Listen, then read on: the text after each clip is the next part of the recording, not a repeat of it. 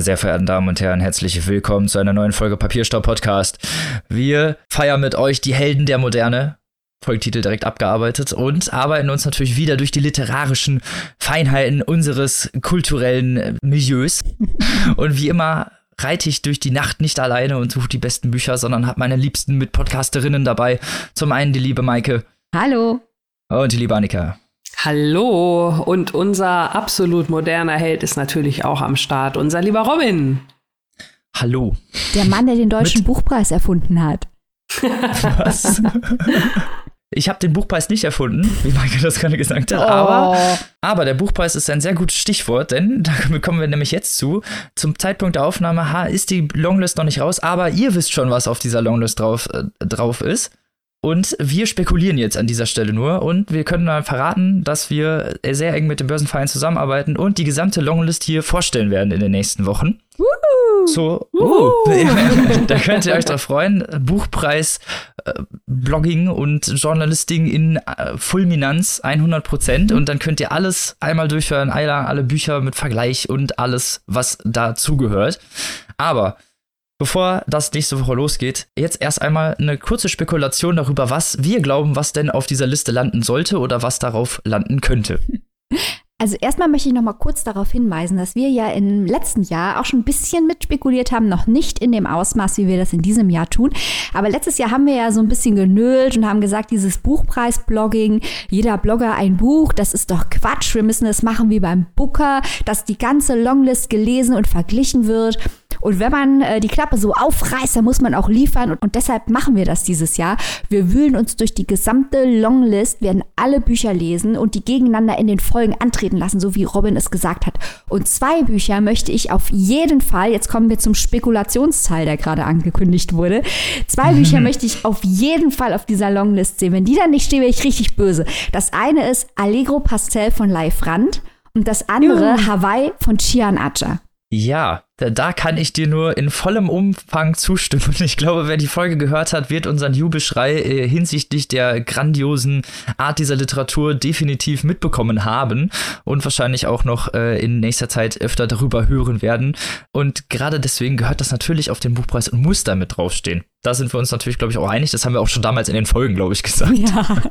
Also ich bin auch total gespannt auf unsere Buchpreis-Extravaganza, so möchte ich sie jetzt einfach mal hier so ja. nennen. Also das wären wirklich ganz aufregende Wochen.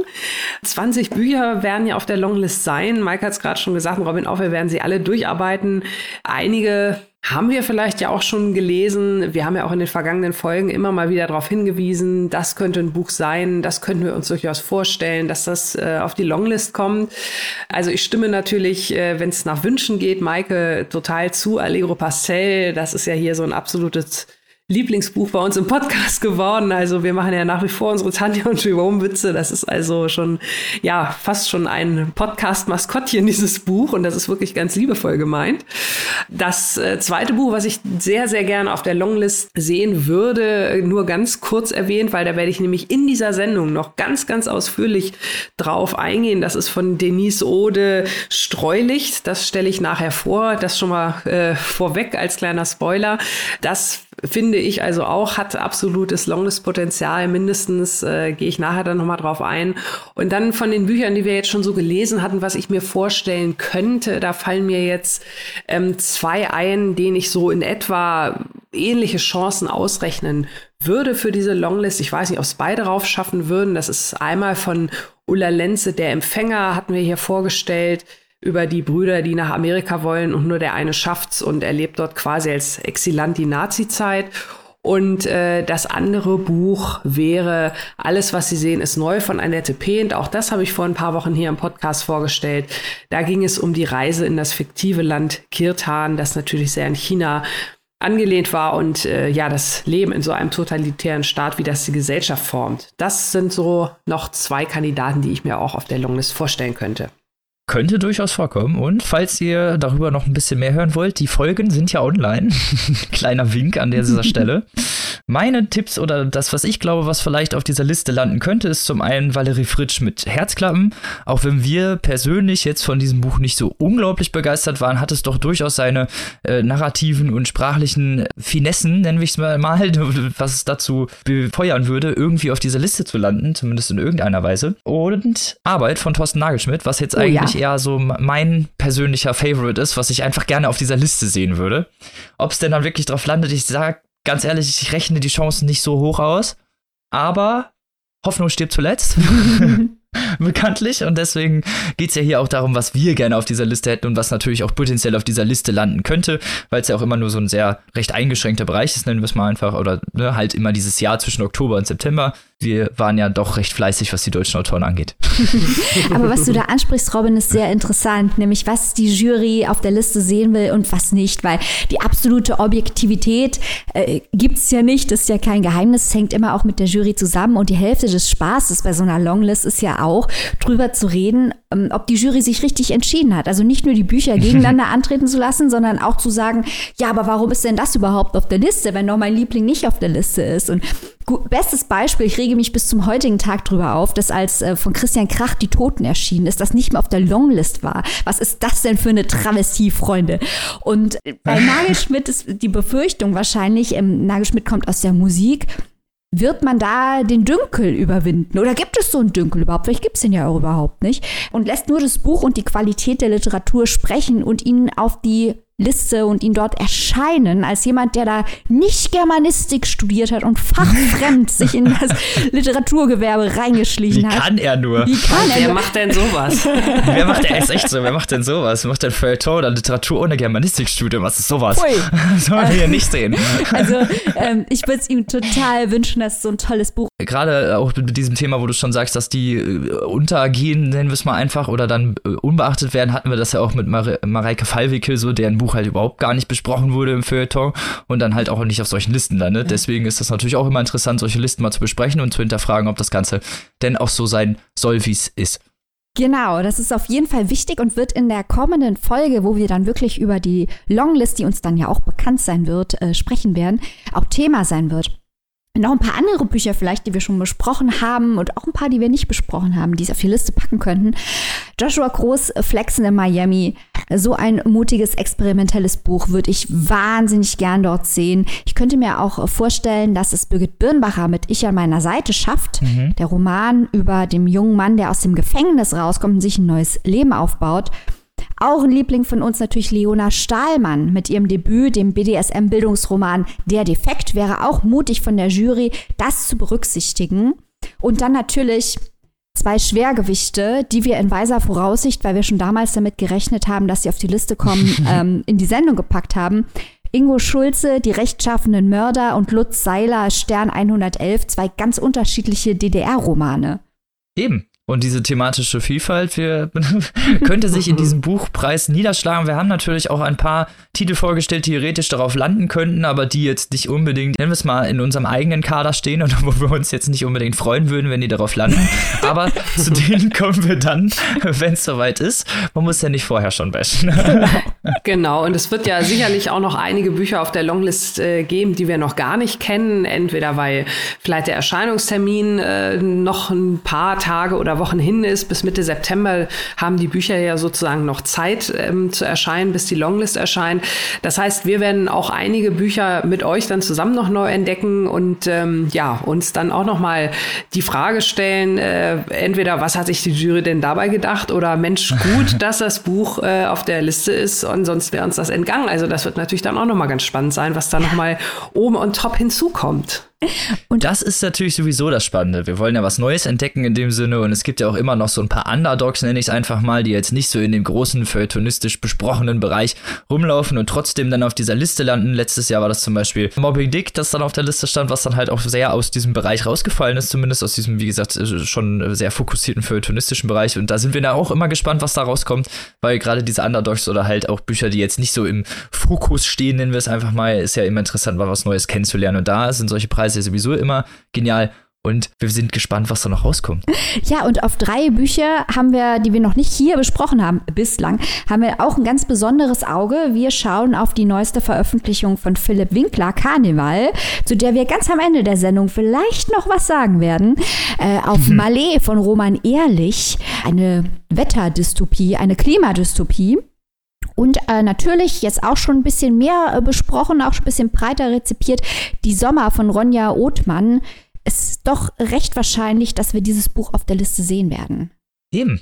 Und da sind wir jetzt mal gespannt, was da noch so rauskommt. Wie gesagt, wir haben noch ein bisschen was in petto und ihr könnt euch die nächsten Folgen auf jeden Fall darauf freuen, dass die Longlist hier besprochen wird. Ihr wisst ja schon, was draufkommt. Das heißt, ihr wisst ja jetzt in dieser Sekunde auch schon, was besprochen wird.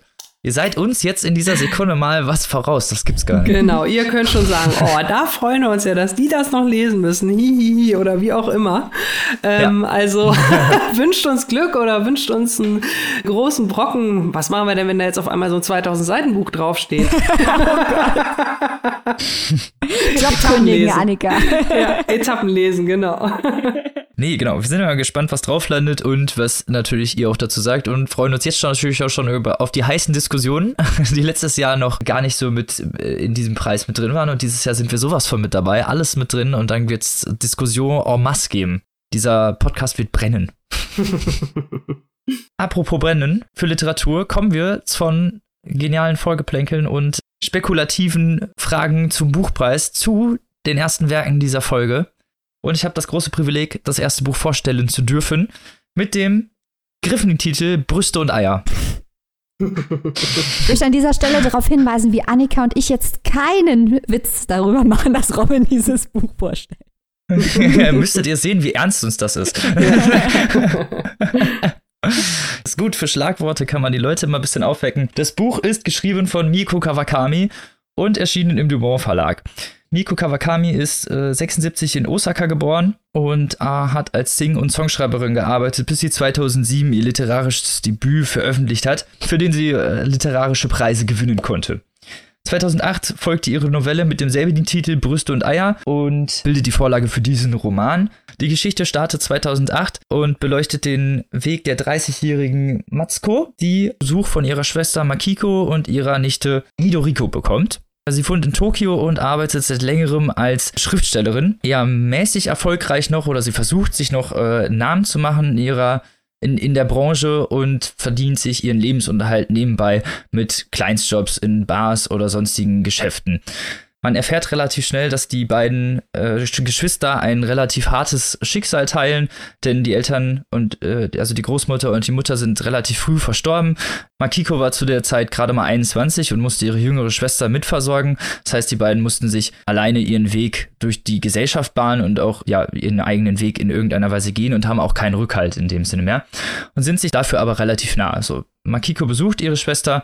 Der Besuch hat definitiv einen Grund. Es ist jetzt nicht, dass sie sich einfach nur treffen, denn Makikos Plan ist, sich dort einen Termin zu haben für eine Brustvergrößerung und sich die Brüste vergrößern zu lassen. Ihre Tochter Midoriko ist zu dem Zeitpunkt etwa 14 und spricht überhaupt nicht mehr mit ihrer Mutter. Also die spricht gar nicht mehr mit ihr.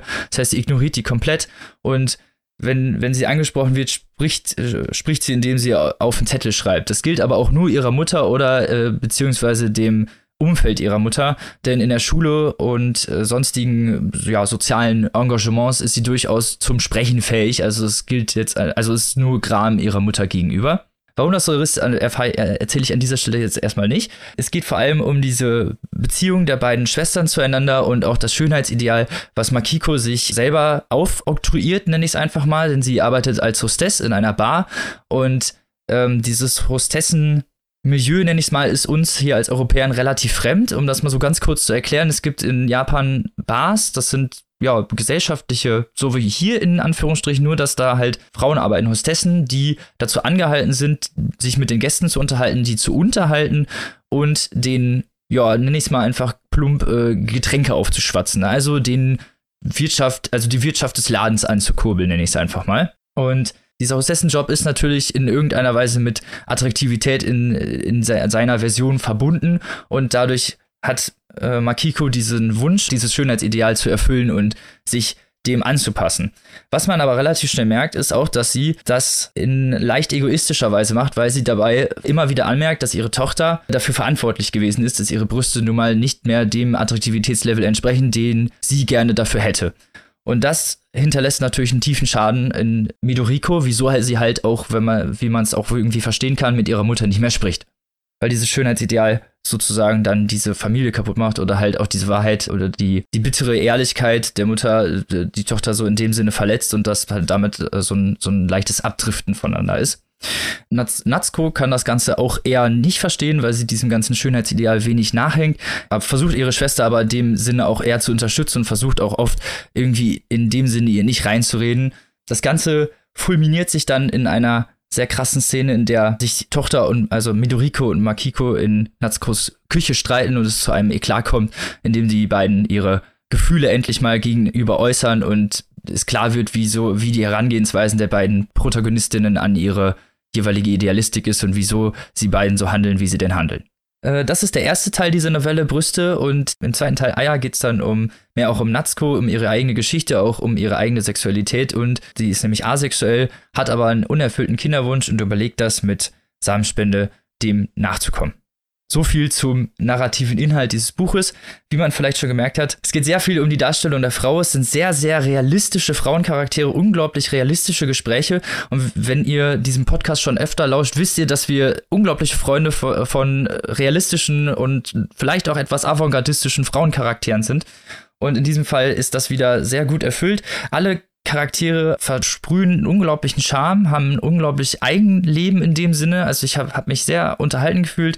Die gerade die der erste Teil, die Novelle, ist durchzogen von Tagebuchpassagen Midorikos, die mit ihrer eigenen Weiblichkeit hadert und mit dem Heranwachsen ihrer eigenen Weiblichkeit und das Ganze eher als eklig und abstoßend empfindet, was ein sehr interessantes Bild dieser Pubertät aufgreift im Kontrast zur ausgewachsenen Idealistik als äh, erwachsene Frau in der Gesellschaft, nenne ich es mal. Indem man schon diese Schönheitsideale kennt und diese Oppression halt schon fast alltäglich wurde.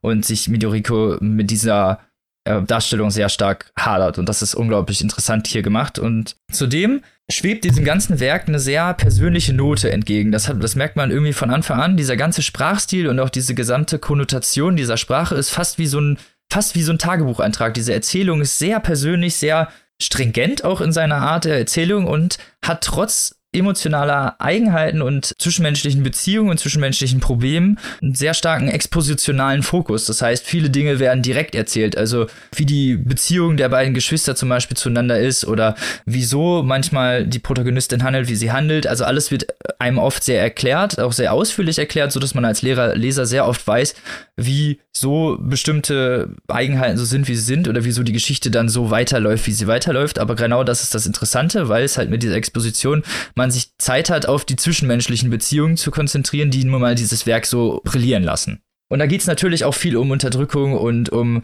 diese redundante Erotisierung der öffentlichen Werbung, das Aufkeimen dieses überpräsenten Schönheitsbildes, das halt an alle weitergetragen wird und natürlich auch der Drang der Gesellschaft, den Frauen in dem Sinne, ihnen ein Bild aufzusprechen. Und gerade was das Hostessenmilieu angeht, ist das natürlich noch mal krasser.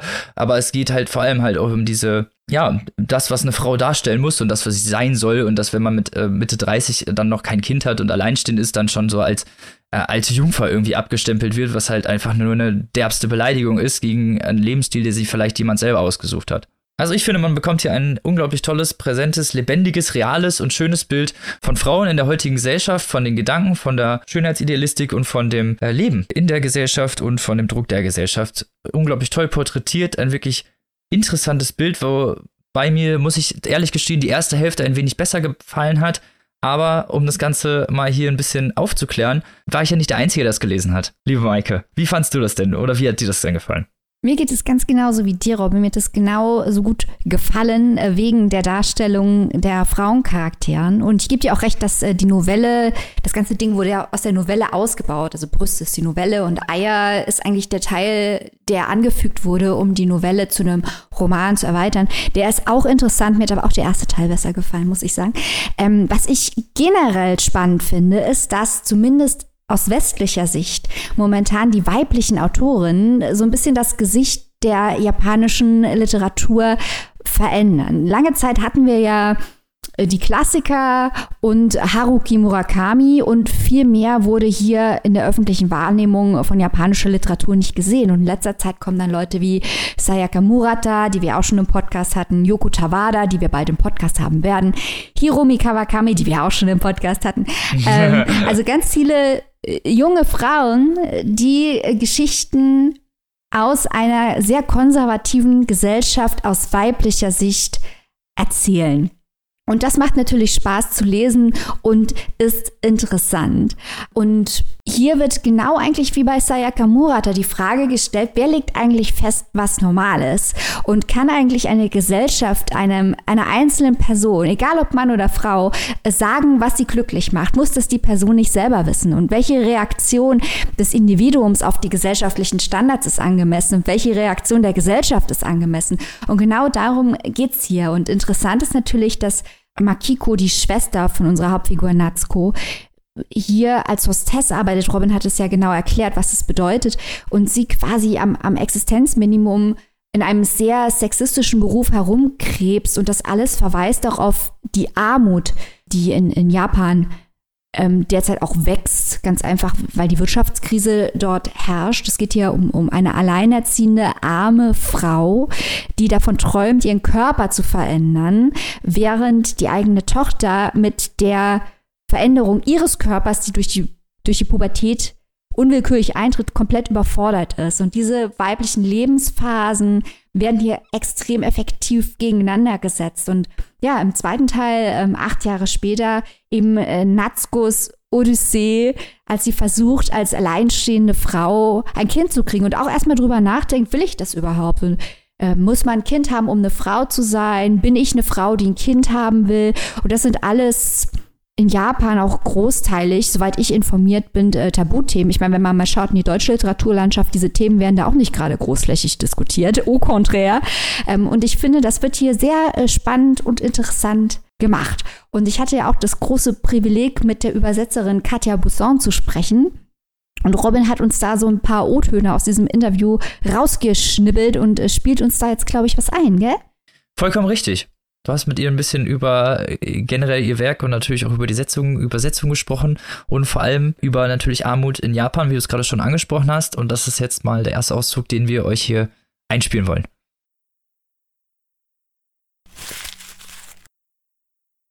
Also ich äh, glaube, sie deckt eigentlich alles, was jetzt mit Frau, Frau sein, gesellschaftliche Stellung, Sexualität, äh, Pubertät, traditionelle Wertevorstellungen etc. Pipapo, das deckt, deckt sie eigentlich alles ab. Und äh, also was ich wirklich gut gelungen finde, ist, dass sie die Sache sehr authentisch präsentiert. Also das trifft alles zu. Also das deckt sich auch eins zu eins mit meiner Erfahrung tatsächlich. Und besonders ist vielleicht die Hauptfigur, also das Setting sozusagen, die Situation der Hauptfigur und ihrer Schwester. Also Hostessen und der Aspekt Armut. Weil das ist, glaube ich, so eine Sache, die man mit Japan eigentlich bislang überhaupt nicht so in Verbindung gebracht hat. Viele Leute denken ja bei äh, Japan zumeist an äh, Kirschblüte, an feine Sachen zu essen. Und man hat schon auch das Bild der, ähm, der vielleicht sehr servilen äh, Ehefrau, sehr vornehm in ein Kimono ge gekleidet, die sich immer so zurückhält und dann beim Lachen ganz vornehm die Hand vor den äh, Mund hält. Aber man macht sich, glaube ich, gar nicht so bewusst, dass die Japaner seit sehr vielen Jahren mit einer sehr ausgeprägten Rezession zu kämpfen haben, dass insgesamt, ja, dass das Leben eigentlich auch, es ist viel ärmer geworden. Das ist total augenfällig. Noch vor fünf oder zehn Jahren war das nicht so, aber jetzt äh, tatsächlich bei den letzten Besuchen hatte ich diesen Eindruck auch. Also man merkt, dass die Leute gehen in dieser, es gibt wundervolle, wunderbare Kaufhäuser in äh, Japan, ganz anders als äh, hier, sehr viel luxuriöser. Und während man früher den Eindruck hatte, dass die Leute da auch tatsächlich hingehen und einkaufen, hat man jetzt so den Eindruck, so ein bisschen, dass die da äh, hingehen und sich die Sachen zwar anschauen, aber dass sie dann woanders einkaufen. Und was auch zugenommen hat, ist zum Beispiel der, der Second-Hand-Markt und diese Dinge. Also, dass sie diesen Aspekt der Armut, mit dem fängt sie ja auch an. Also, ich finde, das ist ein, ist ein toller Anfang.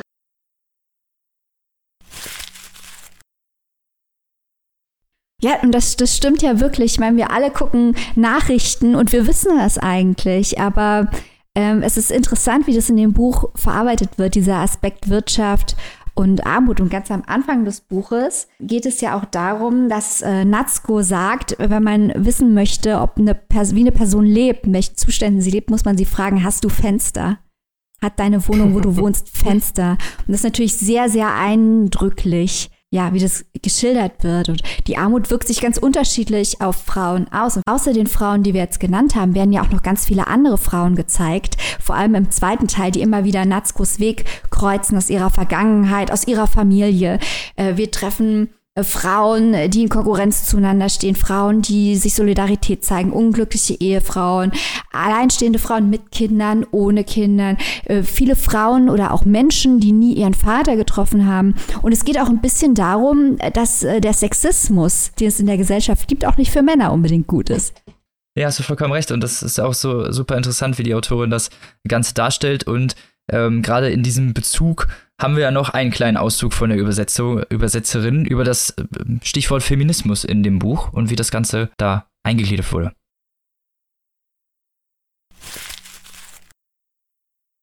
Also ich glaube, es liegt äh, tatsächlich zu einem großen Teil daran, dass sie Themen aufgreift in einer, ja, auch in gewisser Weise kompromisslosen Art und Weise, die sonst in Japan vielleicht nicht so aufgegriffen werden. Also nicht, dass ich den ganzen Literaturmarkt überblicken könnte, das leider nicht. Aber äh, mein Eindruck ist auch, dass sich in den letzten Jahren verstärkt Autoren mit der gesellschaftlichen äh, Situation, also Autoren setzen sich immer irgendwie mit mit, mit äh, natürlich Gesellschaft auseinander, aber gerade eben mit solchen Themen wie Armut oder Frauen oder auch der eigenen Person im gesellschaftlichen äh, Gefüge auseinander. Und ich glaube, da reiht sie sich in einen gewissen äh, Trend ein. Also das zum einen, das Thema, also gerade wenn ich jetzt denke, MeToo beispielsweise, das war ja auch in Japan ein Thema und was jetzt da die Gleichberechtigung von Frauen und Männern angeht, glaube ich, hinken die Japaner auch äh, tatsächlich uns äh, hinterher.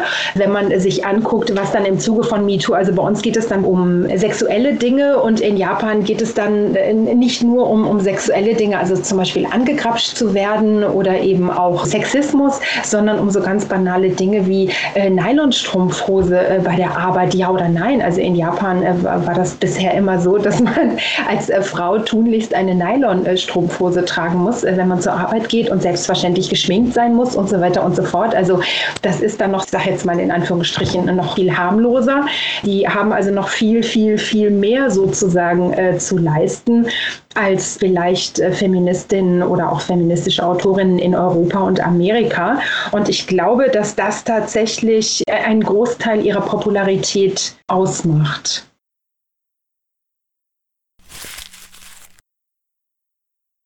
Also das war Katja Bousson. Vielen Dank nochmal an dieser Stelle an äh, Katja Bousson. Dass sie sich die Zeit genommen hat. Genau, und uns Dafür, die Fragen genau. beantwortet hat. Und äh, wir werden bestimmt demnächst sie wieder belämmern, wenn wir andere von ihr übersetzte Bücher hier in der Sendung präsentieren werden. Eben. da werdet ihr noch mal noch ein bisschen mehr hören, aber genau, nochmal vielen Dank. Und Falls ihr jetzt genauso Bock habt, das Buch zu lesen, wie es uns Spaß gemacht hat, das Buch zu lesen, dann könnt ihr das Ganze tun für 24 Euro im Hardcover oder 19,99 in der keimfreien E-Book-Edition. Auf 495 Seiten kriegt man hier ein wirklich fulminantes, persönliches und sehr reales Bild. Also absolute Empfehlung, Leute. Und damit bin ich jetzt sehr gespannt, denn ich kann jetzt weiterleiten zum nächsten Buch dieser Folge, das die liebe Maike vorstellt. Genau, jetzt geht es von Japan nach Korea. Äh, Robin hat eben ja schon ausgeführt, dass Mieko Kawakami ein absoluter Literatur-Superstar ist in Japan, gelobt von Haruki Murakami und von jedem, der sonst so was zu sagen hat und von uns natürlich. Ähm, nun gehen wir zum äh, großen koreanischen Literatur-Superstar über, Han Kang.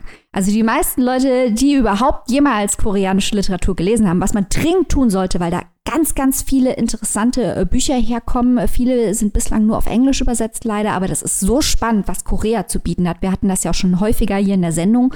Ähm, Korea als Themenland. wenn jemand was von koreanischer Literatur gehört hat, dann ist es doch meistens Han Kang und womit mit Recht. Der bekannteste Band von ihr ist wohl die Vegetarierin, dem sie auch den internationalen Booker gewonnen hat. Dann äh, Human Acts, Menschenwerk auf äh, Deutsch über den Gwangju-Aufstand.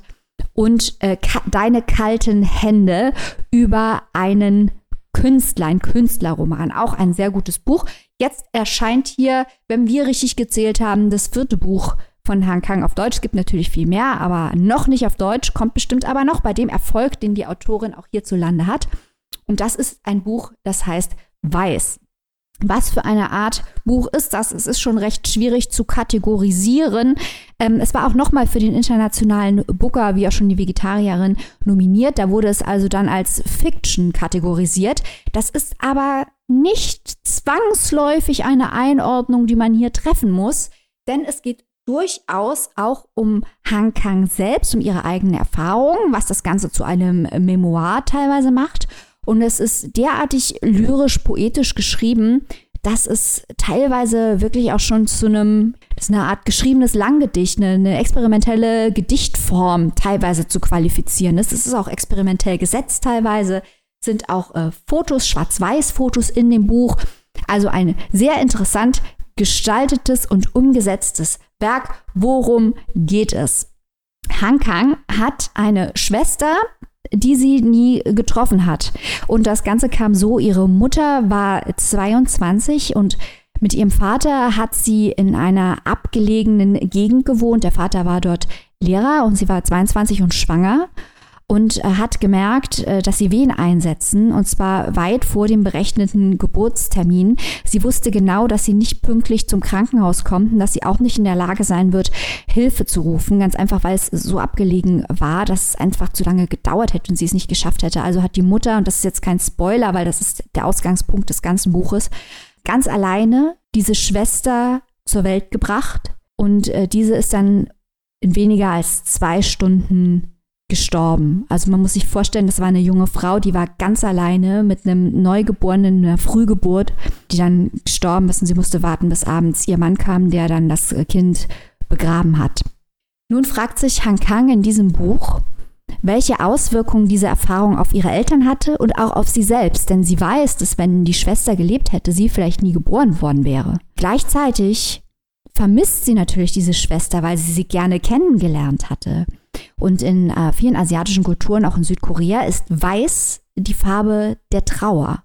Es ist aber natürlich auch eine Farbe, die mit all diesen Dingen verbunden wird, mit der wir sie hier in westlichen Kulturen verbinden. Also die Reinheit, die Schönheit, all diese Dinge, die Klarheit.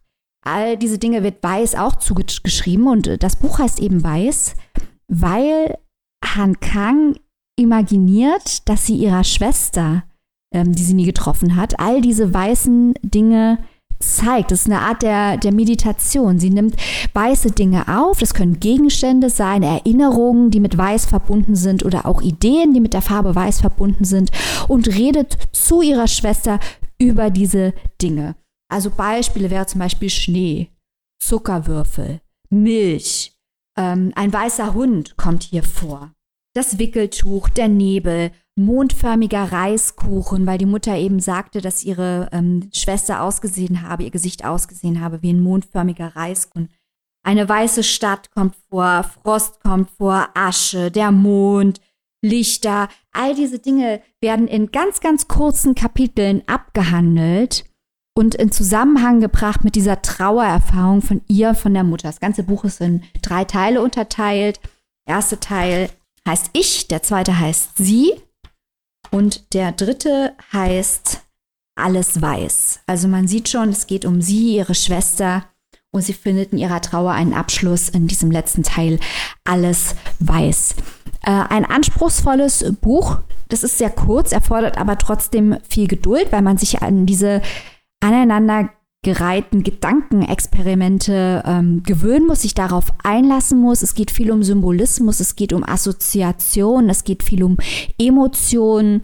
Und das Ganze vielleicht auch noch interessant, ist so geschrieben, dass äh, die Autorin, in diesem Fall kann man darüber debattieren, inwiefern es Han Kang ist oder eine fiktionalisierte Variante von Han Kang, sich während des Schreibens in Warschau befindet, also auch in einem fremden Land. Es geht also auch um Fremdheit und das Erschließen von fremden Konzepten, was sie ja auch ihrer Schwester gegenüber tut, indem sie über all diese weißen Dinge spricht, um die Erfahrungen ihrer Familie und ihrer eigenen der Schwester zugänglich zu machen und ihr auch zu erklären, wie sehr sie fehlt.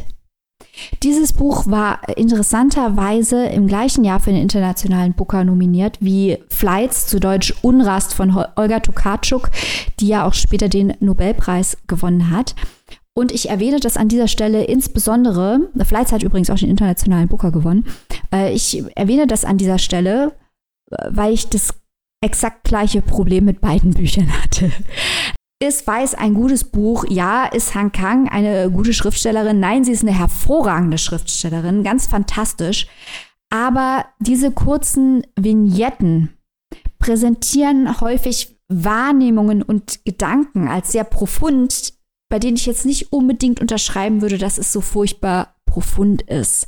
Mir war das manchmal ein kleines wenig, ein klein wenig zu dick aufgetragen, muss ich sagen. Es war mir zu aufgeladen mit Bedeutung.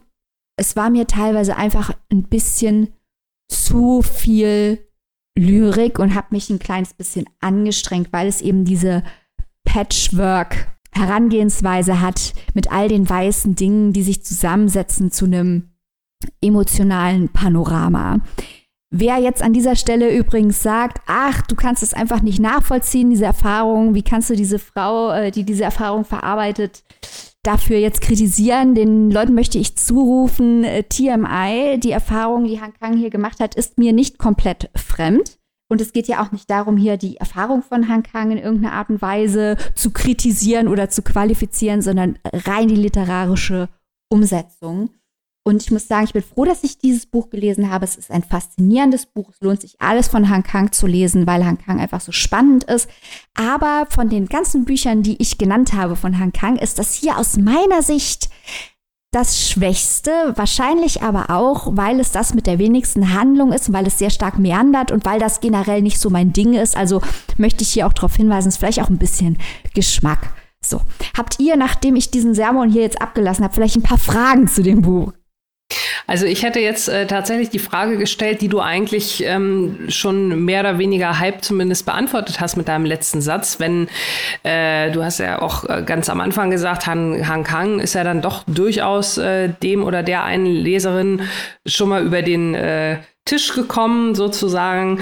Und ähm, wenn jetzt Menschen vielleicht wirklich nur die Vegetarierin kennen, was ja auch schon, sage ich mal, ähm, gewissen experimentellen Anspruch hatte, das Buch, kann man also davon ausgehen, dass Weiß da nochmal die Latte, eine Messlatte äh, eine ganze Weile nach oben gelegt hat. Das heißt, Leute, die sagen, die Vegetarierin hat mir gut gefallen, war auch interessant, ist aber eigentlich so ziemlich schon das Limit erreicht an Experiment, äh, das ich literarisch machen will, die sollten dann vielleicht Weiß lieber nicht probieren. Das ist eine ganz spannende Frage, weil ich den Eindruck hatte, dass äh, die Vegetarierin im Bereich der Konzepte experimentell war. Also die hatte ja eine ganz klare mhm. Struktur, eine Geschichte, die man nacherzählen kann und die Umsetzung der Ideen und Konzepte war experimentell. Hier mhm. habe ich den Eindruck, dass du die Ideen und Konzepte im Fall von Weiß sehr, sehr viel leichter erschließen kannst. Also du fragst dich nie wirklich, worum es jetzt geht. Das ist recht offensichtlich. Aber dieser mhm. gedichthafte, lyrische, meandernde, meditative Charakter, das muss man mögen. Ich glaube zum Beispiel auch, dass dieses Buch bestimmt sehr geliebt wird von Leuten, die gerne Gedichtbände lesen weil es eben diese langsame kontemplative Art hat, äh, über Emotionen und Worte nachzudenken und darüber zu schreiben. Wer aber lieber Geschichten hat oder ein gewisses Tempo hat oder möchte, dass das alles so konzipiert ist, dass es in eine gewisse Richtung geht. Da haben wir ja auch bei Joshua Groß drüber gesprochen, dass ich ähm, mhm. bei Flexen in Miami sehr bewundert habe, wie es experimentell konstruiert ist. Ähm, eine Person, die sowas liebt, eine komplexe experimentelle Konstruktion, ist hier wahrscheinlich falsch, weil die Konstruktion, es kommt hier auch wirklich auf diese lyrischen Vignetten an. Und das muss man, das muss man halt wirklich mögen. Und ich hatte, aber genau wie bei Olga Tokarczuk, und die ist immerhin Nobelpreisträgerin, ähm, mit diesen äh, Meditationen über Ideen in kurzen Kapiteln habe ich so meine Probleme, muss man jetzt mal ehrlich dazu sagen. Mhm. Zu verstehen ist es aber sehr, sehr leicht, viel leichter als die Vegetarierin. Ja gut, dann ist es ja vielleicht, wenn, wenn jetzt die Leute äh, sagen, Vegetarien hat mir aus Gründen XYZ nicht gefallen, dann, so wie du es jetzt erklärt hast, liest sich ja weiß äh, so fast so ein bisschen wie das Negativ davon. Ne? Also da, ist das, da gehen die Schalter jeweils in die andere Richtung. Vielleicht kann man es ja da nochmal probieren. Also auf jeden Fall ein Blick äh, rein wert, weil allein schon das Konzept ist natürlich interessant ein Buch mhm. so anzulegen, über eine, über eine Farbe zu sprechen und über eine Farbe so eine profunde, ein profundes Erlebnis äh, zu verarbeiten. Ich konnte nur dazu nicht so richtig eine Verbindung, ich konnte zu der Art und Weise, wie es umgesetzt wurde, keine richtige Verbindung aufbauen, muss ich ehrlich sagen. Und wie gesagt, ich habe immer so ein kleines bisschen Problem damit, äh, wenn Gedanken, die mir eigentlich recht offensichtlich erscheinen, so verkappt, ver verpackt werden, als wäre das jetzt eine Epiphanie erster Güte. Da habe ich so manchmal so ein bisschen Probleme mit, aber nicht das ganze Buch ist so. Nur an manchen Stellen dachte ich mir, ja. Aber Han Kang, hey, man kann nichts gegen Han Kang sagen. Lest Han Kang, Leute. Klingt nach einem wirklich sehr interessanten und lyrischen Werk. Du hast ja gerade gesagt, dass es äh, sehr, sehr lyrisch ist und alles sehr, sehr literarisch aufgeladen. Ist das denn, äh, wirkt es denn oft auch irgendwie überladen oder passt das Ganze irgendwie zu der gesetzten Thematik? Das ist ja, was ich eben meinte. Mir wirkte es lang, teilweise, teilweise ein kleines bisschen überladen. Ähm, interessanterweise finde ich die Stellen, die sich sehr, sehr nah an Han Kangs Leben halten, die ja so fast autobiografisch sind, zum Beispiel dieses Kapitel, äh, wo sie das, was ich eingangs erklärt habe, was ihrer Mutter passiert ist, nacherzählt. Das sind unglaublich starke Kapitel. Die sind richtig gut, richtig gut. Und je abstrakter es wird, desto überladener schien es mir teilweise, teilweise. Aber wie gesagt, ich glaube, das hier ist wirklich ein Buch für Leute, die Gedichte lieben und die meditative, kontemplative Konzeptliteratur lieben, für die ist dieses Buch gemacht. Ähm, für Leute, die so Haut drauf Literatur lieben, so wie ich, vielleicht nicht unbedingt. okay, wenn das dann so noch, sagen wir mal, griffig ist und dass das Ganze nicht komplett überladen wirkt, ist doch schon mal wenigstens was Positives. So ab und zu, klar, ne, greift man mal daneben, kann ja mal passieren. und aber klingt nach einem wirklich spannenden, interessanten Werk, das ihr euch auf jeden Fall zuführen solltet. Für wie viel kann man das denn tun, liebe Maike? Weiß von Han Kang ist erschienen im Aufbauverlag, übersetzt von Ki Wang Lee. Es hat 151 Seiten und kostet im Hardcover 20 Euro. In der keimfreien E-Book-Edition ist es für 14,99 zu haben. Ich warne aber, ähm, in diesem Buch spielt die Art und Weise, wie es gesetzt ist, eine Rolle und es kommen auch Fotos drin vor, weil dieses Konzept Weiß ist halt auch im Satz umgesetzt. Deswegen weiß ich nicht, ob hier das E-Book die allerbeste Idee ist und ob man nicht mal ins Hardcover investieren sollte. Und noch eine kleine Ansage von unserem Podcast Hund Elvis. In diesem Buch kommt ein Kampfhund vor. Es gibt natürlich keine Kampfhunde. Kampfhunde verhalten sich so, weil das ein Resultat von Tierquälerei ist. Es gibt keine Kampfhunde. Grüße an Han Kang. Das wollte ich an dieser Stelle im Auftrag von Elvis noch gesagt haben. Und mit diesem schönen Schlusswort leiten wir ab. Kauft euch das Buch, Leute, weiß Han Kang sehr interessant und kommen damit zum letzten Werk dieser Folge. Ja. Oh. Ach so. Oh. oh. oh, Also ehrlich. Ich war schon so gespannt auf das Buch. Wir konnten gar nicht traurig sein. Ja, ja. Ja, stimmt. Aber eure Spannung ist hoffentlich auch so hoch, denn jetzt übergebe ich an liebe Annika und ihr Buch. Jawohl, ich habe es ja eingangs im Vorgeplänkel schon kurz erwähnt, welches Buch ich heute vorstellen darf. Das ist Streulicht von Denis Ode. Das ist am 17. August erschienen, also am Montag, ganz, ganz frisch. Es ist ein Debüt. Es ist ähm, wirklich toll geschrieben, sprachlich. Es ähm, schreibt ein relativ, beschreibt ein relativ aktuelles, leider nach wie vor aktuelles Gesellschaftsthema. Es ist sozusagen ein Own Voices Buch, kurzum. Es erfüllt also mal wieder hier, äh, füllt seine Papierstau Podcast Bingo Karte ganz von alleine aus, dieses Buch. Und ähm, ich habe mich sehr darauf gefreut, dass ich das jetzt heute vorstellen kann und möchte das hiermit auch gerne tun. In diesem Buch geht es um eine namenlose Ich-Erzählerin, die in ihr Heimat, in ihr Heimatdorf zurückkommt, aufgrund einer ja, äh, Feier im Freundeskreis, so will ich es mal nennen. Da wird geheiratet. Sie hat also einen Grund, wieder nach Hause zu kommen, in die Stadt, in der sie aufgewachsen ist, äh, wo sie zur Schule gegangen ist, wo sie die Freunde kennengelernt hat, also ja, wo sie ihre Kindheit ähm, verbracht hat, die Stadt, die sie geprägt hat. Die Erzählerin schwenkt immer wieder zurück in ihrer Erzählung an die Erinnerung an ihre Kindheit, sowohl was den Ort angeht, als auch die Zeit, als auch die Menschen, die ihre Kindheit beeinflusst haben. Alles drei spielt eine Rolle. Und ähm, die Erzählerin kommt, wenn man es so ein bisschen umgangssprachlich nennen, äh, so nennen will, sie kommt äh, vom in Anführungszeichen falschen Ende der Stadt. Also sie ist ein Kind aus der Arbeiterklasse. Sie wohnt mit ihren Eltern in einer relativ engen Wohnung. Sie kann sich nicht die tollsten, neuesten, besten Sachen kaufen. Das geht natürlich schon in der Schule los, dass sie die einzige ist ohne Markenrucksack oder Markenschulranzen vielmehr. Ähm, also sie ist sozusagen, wenn man es so nennen will, von ihrer Schicht in Anführungszeichen, aus der sie kommt, also schon so ein bisschen abgestempelt. Das bekommt sie überall zu spüren, das bekommt sie in der Schule zu spüren, das bekommt sie, obwohl sie es natürlich eigentlich besser meinen, aber vielleicht gar nicht anders können, auch bei ihren Freundinnen und Freunden zu spüren. Das bekommt sie von Lehrerinnen und Lehrern zu spüren und äh, wie Dennis Ode diese Geschichte erzählt, das geht also wirklich unter die Haut. Wobei ich sagen muss, dass der Roman am Anfang, äh, ich sag mal so die ersten ja, 30, 40 Seiten, da war ich mir noch nicht so ganz sicher, wo die Reise denn hingehen sollte. Es fängt relativ beschaulich an. Ähm, die ersten Kapitel wird auch schon in die Vergangenheit geschaut, aber es wird vielleicht, so war mein erster Eindruck, ein bisschen betulich erzählt. Der, dieser erste Eindruck war aber tatsächlich falsch. Den habe ich dann relativ schnell wieder revidiert, weil der Roman dann etwas mehr an Fahrt aufnimmt und ähm, die Art und Weise, wie das so erzählt ist, also auch durchaus Sinn macht, weil die ganzen Dinge, die die namenlose Ich-Erzählerin im Laufe ihrer Kindheit und auch Jugend erfährt, die summieren sich natürlich im Laufe der Zeit. Also am Anfang, wenn man klein ist, dann bekommt man vielleicht gewisse Dinge nicht so richtig mit.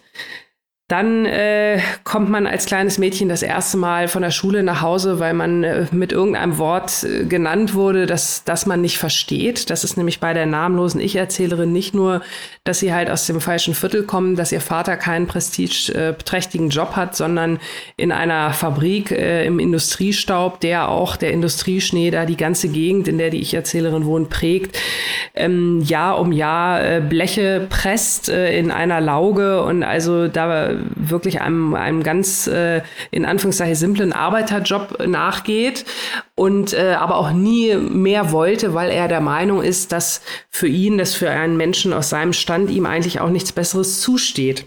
Hinzu kommt, dass die Mutter der Erzählerin eine Frau ist, die in der Türkei geboren ist, also eine Türkin, die sich dann, weil sie ist dort in ihrem anatolischen Bergdorf, äh, also überhaupt nicht ausgehalten hat und sie diesen Weg, den äh, Frauen dort vorgelebt worden äh, wurde, nicht gehen wollte, ist sie also nach Deutschland gegangen, in der Hoffnung, dort ein besseres Leben anzufangen. Sie sagt, sie hatte gar nicht so große Pläne. Sie wollte jetzt keinen besonders reichen Mann. Sie wollte eigentlich nur ein stabiles Leben. Und äh, ja, hat dann ihren Mann halt kennengelernt. Sie haben diese Tochter bekommen. Das heißt, die Tochter ist zum einen ein Arbeiterkind, zum anderen eine halbe Türkin, wird also auch oft entsprechend nicht nur von der Schicht her abgegrenzt, sondern auch äh, rassistisch beleidigt. Äh, da wieder dann das kleine Mädchen, das halt das erste Mal auf dem Spielplatz das K-Wort gehört hat, dass sie so genannt wird. Also es sind diese, wie man es ja auch jetzt in der heutigen, ähm, äh, im heutigen Diskurs über Rassismus immer hört, diese Mikroaggressionen, die wie kleine, viele kleine Moskitostiche sind, die vielleicht jeder für sich nicht schlimm sind, aber wenn man sich vorstellt, vorstellt, man muss das sein ganzes Leben lang ständig und dauernd ertragen. Das macht natürlich was mit ein und im Fall der namenlosen Ich-Erzählerin ähm, macht es mit ihr, dass sie sich also äh, ja, in ihrer, in ihrem äh, Ort, in dem sie sich befindet, ähm, sie hat das Gefühl, da gehört sie auch hin. Also sie gehört auch gar nicht zu den Kindern, die äh, problemlos aufs Gymnasium gehen. Also es geht um die ganze Frage, wie beeinflusst die Herkunft, äh, die, der soziale, die soziale Umgebung, in der man aufwächst, äh, wie der soziale Hintergrund, äh, mit dem man aufwächst und so weiter. Wie sehr beeinflusst das die Bildungschancen, die Teilhabechancen? Und äh, das halt in Kombination mit diesem Alltagsrassismus. Es kommen noch andere Probleme hinzu, die sich alle irgendwie untereinander bedingen, die vielleicht auch erklären, warum Menschen so geworden sind, wie sie sind oder warum sie sich in dem, in dem Zustand, in dem sie sich befinden, auch wohlfühlen und gar nicht weg wollen. Der Vater hat also große Probleme, die Vergangenheit gehen zu lassen. Er ist ein regelrechter Messi. Er hortet also alles Mögliche. Er ist zudem sehr stark alkoholabhängig. Ähm, also auch das ist ein Problem.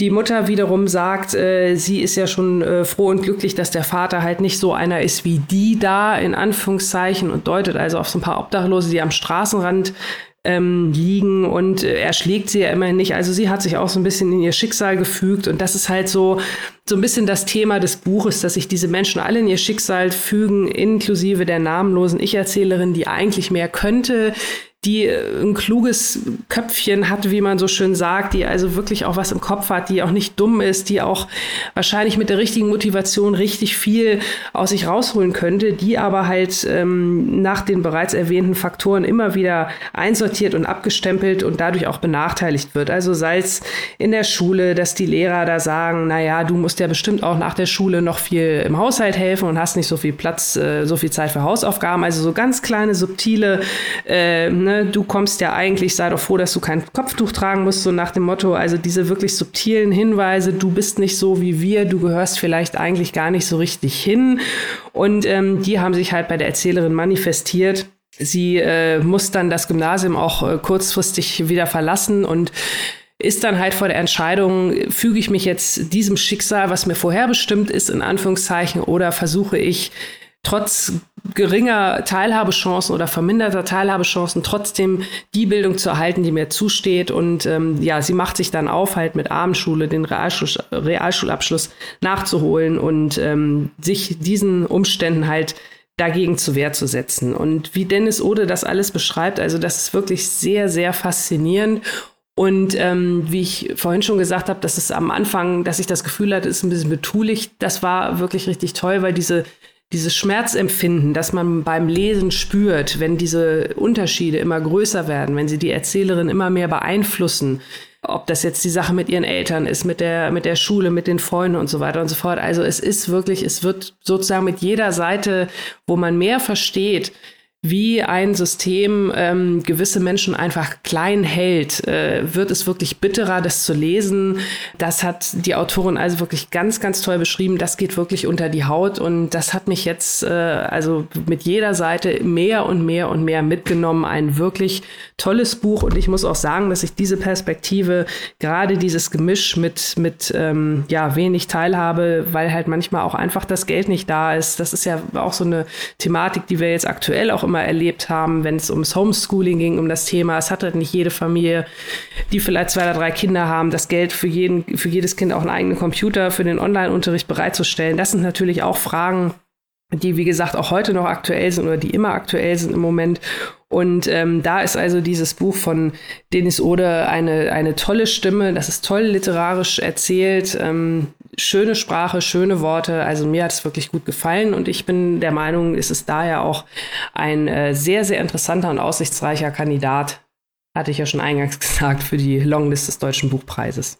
Was mich jetzt hier interessiert, gerade weil du sagst Deutscher Buchpreis und äh, wir ja hier auch der nicht mehr ganz inoffizielle, sondern eigentlich offizielle Fanclub von Chian Acha sind. ähm, bei Chian Acha geht es ja darum, dass ein junger Mann, der jetzt schon einiges älter ist als die Protagonistin bei dir, aber ist trotzdem noch ein Coming-of-Age-Roman, ein junger Mann mit türkischer Abstammung seinen Platz in der Gesellschaft sucht. Ist dieses Buch so ein kleines bisschen die weibliche Seite dieser Geschichte?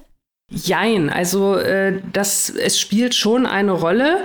Es spielt aber, wie gesagt, das, das meinte ich halt mit dieser Doppeldeutigkeit. Also es spielt halt nicht nur dieser Migrationshintergrund eine Rolle, sondern tatsächlich auch, ähm, dass, dass äh, Dennis oder äh, dass die namenlose Ich-Erzählerin, äh, die Dennis Oder halt erfunden hat, ähm, dass die aus einer, auch noch aus einer anderen Schicht kommt. Also da, ich würde fast sagen, da halten sich der, das soziale ähm, Finden, ne, also gehöre ich überhaupt hin? Darf ich hier überhaupt aufs Gymnasium gehen? Nicht, weil ich ein Migrationshintergrund habe, sondern weil ich einen Vater habe. Und in dem Fall ist es ja sozusagen der deutsche Vater äh, in Anführungszeichen, der ihr also so ihr Leben lang erzählt, nein, äh, von uns ist nie jemand aufs Gymnasium gegangen und studieren auch gar nicht. Das ist nichts für uns, das ist nichts für uns, das ist nichts für uns. Also so wird diese, dieses Mädchen quasi ähm, die ganze Zeit runtergehalten. Und ich glaube, ähm, dass das bei dem Bildung, Thema Bildung ähm, mindestens genauso ausschlaggebend war, wie halt natürlich auch diese, diese Rassismuserfahrungen, ähm, die sie auch daran hindern, den Platz in der Gesellschaft zu finden, den sie eigentlich einnehmen könnte, wenn sie halt nicht durch diese beiden Komponenten ständig diskriminiert werden würde. Ha, aber dann ist es wirklich so ein bisschen wie bei Chian Acha, weil das titelgebende Hawaii-Viertel, da geht es ja auch ähm, um, ja, aus dem falschen Viertel, falsch, in Anführungsstrichen, falschen Viertel kommen, sozial abgeschlossen sein durch, durch Armut mhm. oder weniger Chancen. Ich glaube, ich muss äh, Streulicht allein schon deswegen lesen, um es im Kontext von Hawaii mit dir diskutieren zu können. Auf jeden Fall, auf jeden Fall, total gerne. Also ich könnte mir das wirklich gut vorstellen, dass das zwei Bücher sind, äh, die, sage ich mal so, diesen äh, sozial-gesellschaftskritischen Bereich, wenn man es denn mal so nennen will, äh, beide gut abdecken könnte. Das wäre natürlich interessant, ähm, ja, ob es eins oder vielleicht wirklich beide Bücher schaffen. Und da könnte man die dann ja wirklich äh, sehr schön unter diesen Aspekten äh, besprechen. Also das, das ist auf jeden Fall, das sehe ich auch so. Klingt wirklich interessant. Dann hoffen wir doch mal, dass das auch mit auf dem Buchpreis landet, damit wir uns da hart in die Diskussion stürzen können. Ja. und euch noch mit dran teilhaben lassen können. Klingt nach einem wirklich interessanten Buch, gerade die ja, sozial, sozialen verschiedenen ähm, ähm, Schichten und gerade die, diese persönliche Art, das, die Herangehensweise daran, ist, äh, klingt unglaublich interessant. Ja, also es ist, wie gesagt, es ist wirklich ähm, dieses Ganze mit dem, mit dem, ja, ein bisschen ärmer sein und nicht so die, die Möglichkeiten haben, aber da so drin gefangen zu sein, dass man irgendwie fast schon so ein bisschen resigniert. Ne? Also auch der Vater, der ja nun dieser Messi ist und aber trotzdem alles irgendwie kauft im Supermarkt, äh, nur weil es im Angebot ist, so nach dem Motto. Also das beschreibt sie zum Beispiel aus, äh, als eine Mischung aus Völlerei und Selbstkasteiung. Also sie hat wirklich tolle, tolle, einen tollen Blick auf die Dinge, beschreibt die Dinge mit, mit Worten, die wirklich wehtun und ähm, diesen Schmerz, äh, der da empfunden wird bei jedem halt von dieser kleinen, von diesem kleinen Stich, ähm, der kam wirklich also von der Seite rüber. Also ich fand das wirklich toll geschrieben und ich möchte aber jetzt für alle Papierstau-Podcast-Nerds noch eine kleine Sache sagen. Und zwar skurrilerweise, ich habe ja eingangs erwähnt, auch die Zeit spielt eine Rolle. Also der Hauptteil der Geschichte ist hier so, so Mitte, Ende der 90er Jahre angesiedelt. Das ist natürlich auch ganz spannend. Ne? Da kommt man nachmittags aus der Schule und guckt, guckt Richter Alexander Holt und solche Sachen. Also da kann sich der ein oder andere bestimmt noch ganz gut dran erinnern. Und natürlich wird auch in diesem Buch mal wieder Whitney Spears ähm, thematisiert. Und das ist jetzt tatsächlich nach Fleischmann ist in Trouble, Superbusen und meine dunkle Vanessa schon das vierte Papierstau-Podcast-Buch, womit wir mittlerweile fast schon der offizielle Britney Spears Literatur-Podcast sind. Nein, nein, so nein, nein, nein, nein, nein, nein, nein, das weiß ich von uns. ja, ihr wisst ja, für derart skurrile Listen bin ich immer zu haben. Gimme more. Genau, genau. Nee, aber ich finde es spannend, auch gerade weil das so eine super deutsche Thematik ist. Denn ja, es gibt ja, ja. immer diese OECD-Listen, wo festgestellt wird, wie es für die Chancengleichheit von Kindern im Schulsystem aussieht. Und da sind wir ja immer weit hinten, auch weil wir dieses Schulsystem haben, wo quasi mit zehn Jahren entschieden wird, ob man würdig ist, auf ein Gymnasium zu dürfen oder nicht. Ja. Ähm, ich finde, das wird immer mal wieder so in Wellen diskutiert, aber am Ende vom Tag wird noch nicht genug dagegen gemacht. Deswegen sollte das auch in der Literatur sehr prominent diskutiert werden.